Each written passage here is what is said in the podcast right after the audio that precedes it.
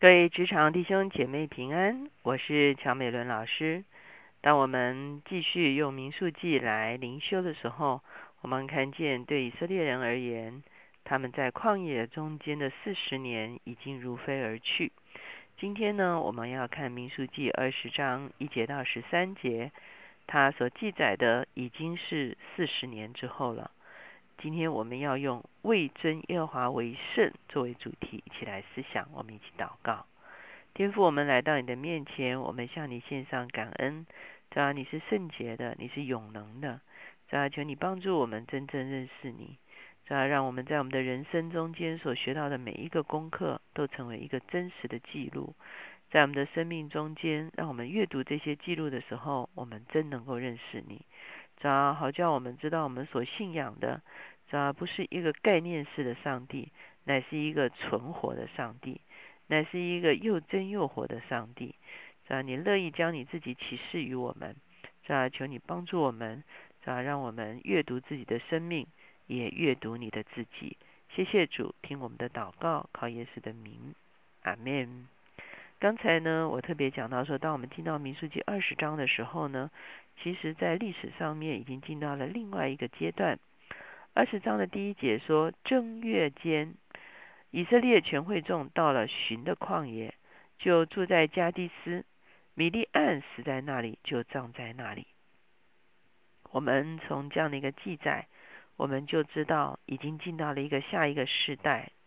我们看到第一章到第十九章呢，都是指的出埃及的第二年，他们离开西乃山之后，他们在旷野里面不肯进入迦南等等的记载。而到了二十章呢，是记载到了正月年间的时候，正月间的时候，米利暗啊被埋葬在加迪斯这个地方。事实上，其实这个时间点就是他们已经在旷野里面。啊，环绕了四十年之久。二十章结束的时候，我们会看到连亚伦也离开这个时代了哈。所以呢，这是一个四十年啊的一个跨越啊。我们现在想想看，实在觉得很可悲哈。四十年之久啊，他们什么事也没做，哎，完全没有进度，他们就不停的是在旷野里面绕行哈。那是一个多么悲哀的一个情况。而四十年之后呢？上一代的领袖呢，逐渐凋零。首先离开世界的是米利暗，可是以色列人似乎并没有学到他们人生应当学到的功课。在第二节这个地方，我们再一次看到他们彼此争闹，向摩西争闹。他们为什么向摩西争闹呢？第三、第二节说会中没有水喝。我们看到这已经是老问题了。事实上，他们在旷野中间每一次。遇到没有水喝的时候，上帝都为他们解决困难。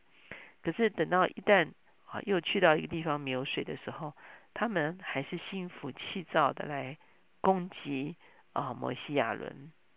我们看见他们所攻击摩西的内容是说：我们的弟兄曾死在耶和华面前，我们恨不得与他们同死。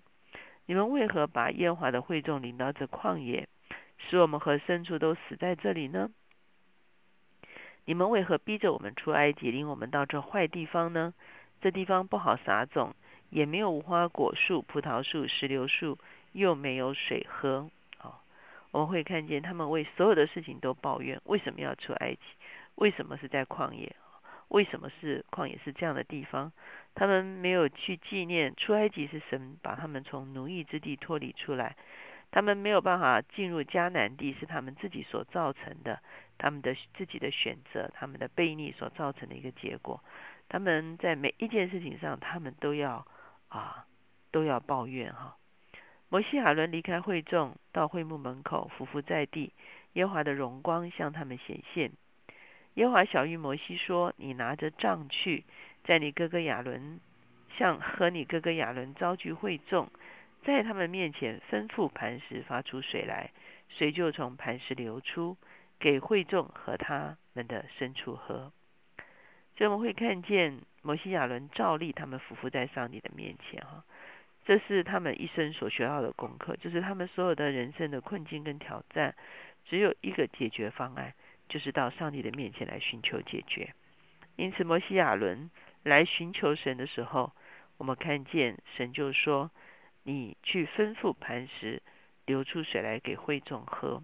啊，可是我们知道，在这一次的时候，摩西也动了他的血气。哈，坦白讲，摩西四十年之久，啊，其实他自己是有信心的，可是他被百姓拖累，要在旷野里面绕行四十年。哈，啊，其实不动血气也很难呐。哈，那所以呢，我们会看见第九节说，于是摩西照耶华所吩咐的。从耶华面前取了杖去，摩西亚伦就招聚会众到磐石前。摩西说：“你们这些背叛的人，听我说，我为你们使水从这磐石中流出来吗？”摩西举手，用杖击打磐石两下，就有许多水流出来。会众和他们的牲畜都喝了。好，我们会看见摩西的确让水从磐石流出来，可是。他用的方法却不是神所吩咐他的方法。神告诉他说：“你要用吩咐的吩咐磐石出水。”我们知道，在他们刚刚出埃及的时候，啊，这个啊，在出埃及记十七章，他们面临没有水的困境的时候，上帝要摩西击打磐石，哈，所以磐石出水。所以似乎摩西还用了他的自己的旧的方法，用杖击打磐石，啊。可是上帝这一次是用新的方法。上帝说：“你要吩咐磐石啊！”事实上，我们会看见吩咐磐石比击打磐石还要更能够显出神的荣耀啊！击打毕竟还是用啊杖打了这个石头哈，石头就流出水来。可是吩咐磐石出水的时候，他甚至连碰都不用碰石头，就有水声呃流出来。其实会显出神更大的荣耀出来。可是呢？摩西没有照着做哈，所以这件事情上帝非常的不满意。十二节说，耶和华对摩西亚伦说：“因为你们不信我，不在以色列人眼前尊我为圣，所以你们必不得领着会众进我所赐给他们的地去。”哇哦，摩西就在这样子一个动作中间，失去了他一生最渴望发生的一件事情，就是能够进到应许之地哈。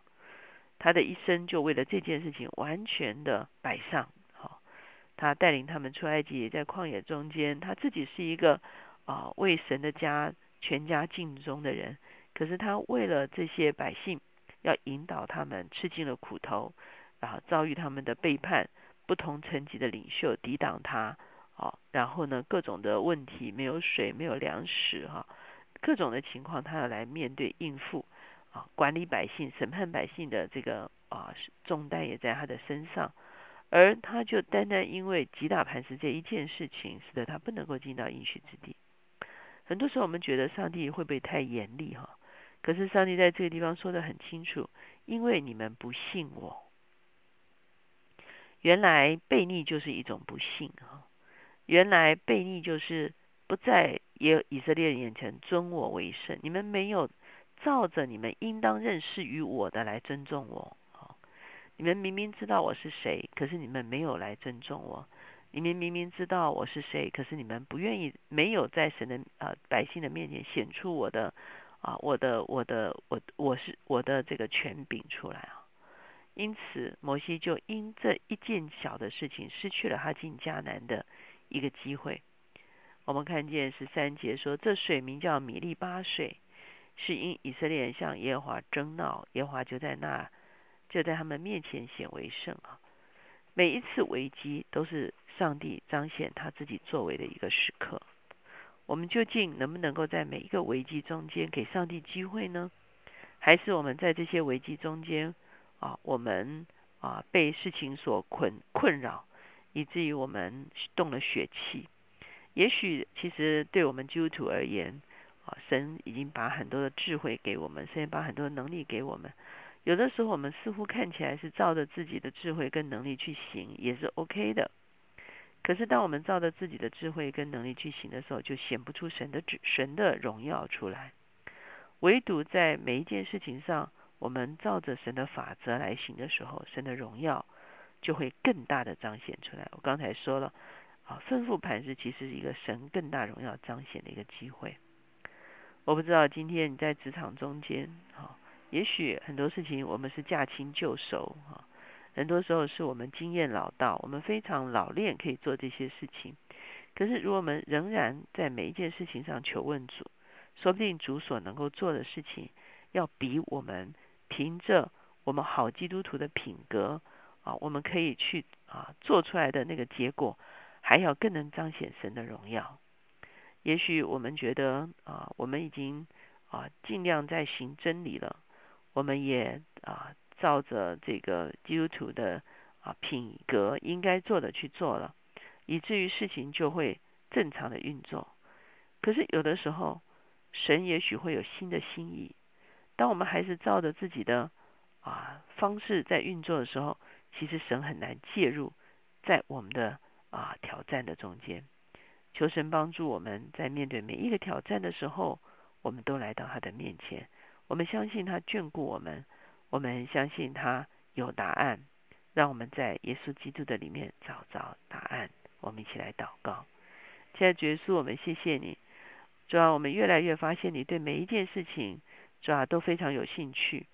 其实你很渴望介入我们的生命，其实你很渴望介入我们的工作，其实你很渴渴望介入我们每一个生命的挑战。主要我们愿意欢迎你，主要求你帮助我们，不是照着自己的习惯，照着自己的老练，哦，主要以为某些事情就是想当然而。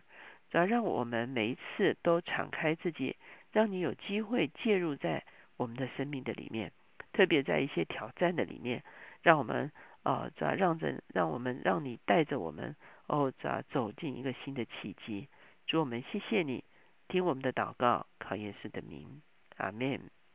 我们的上帝是一位做心事的上帝，求神帮助我们，常常心存着期待，想要看见。上帝做新事在我们中间。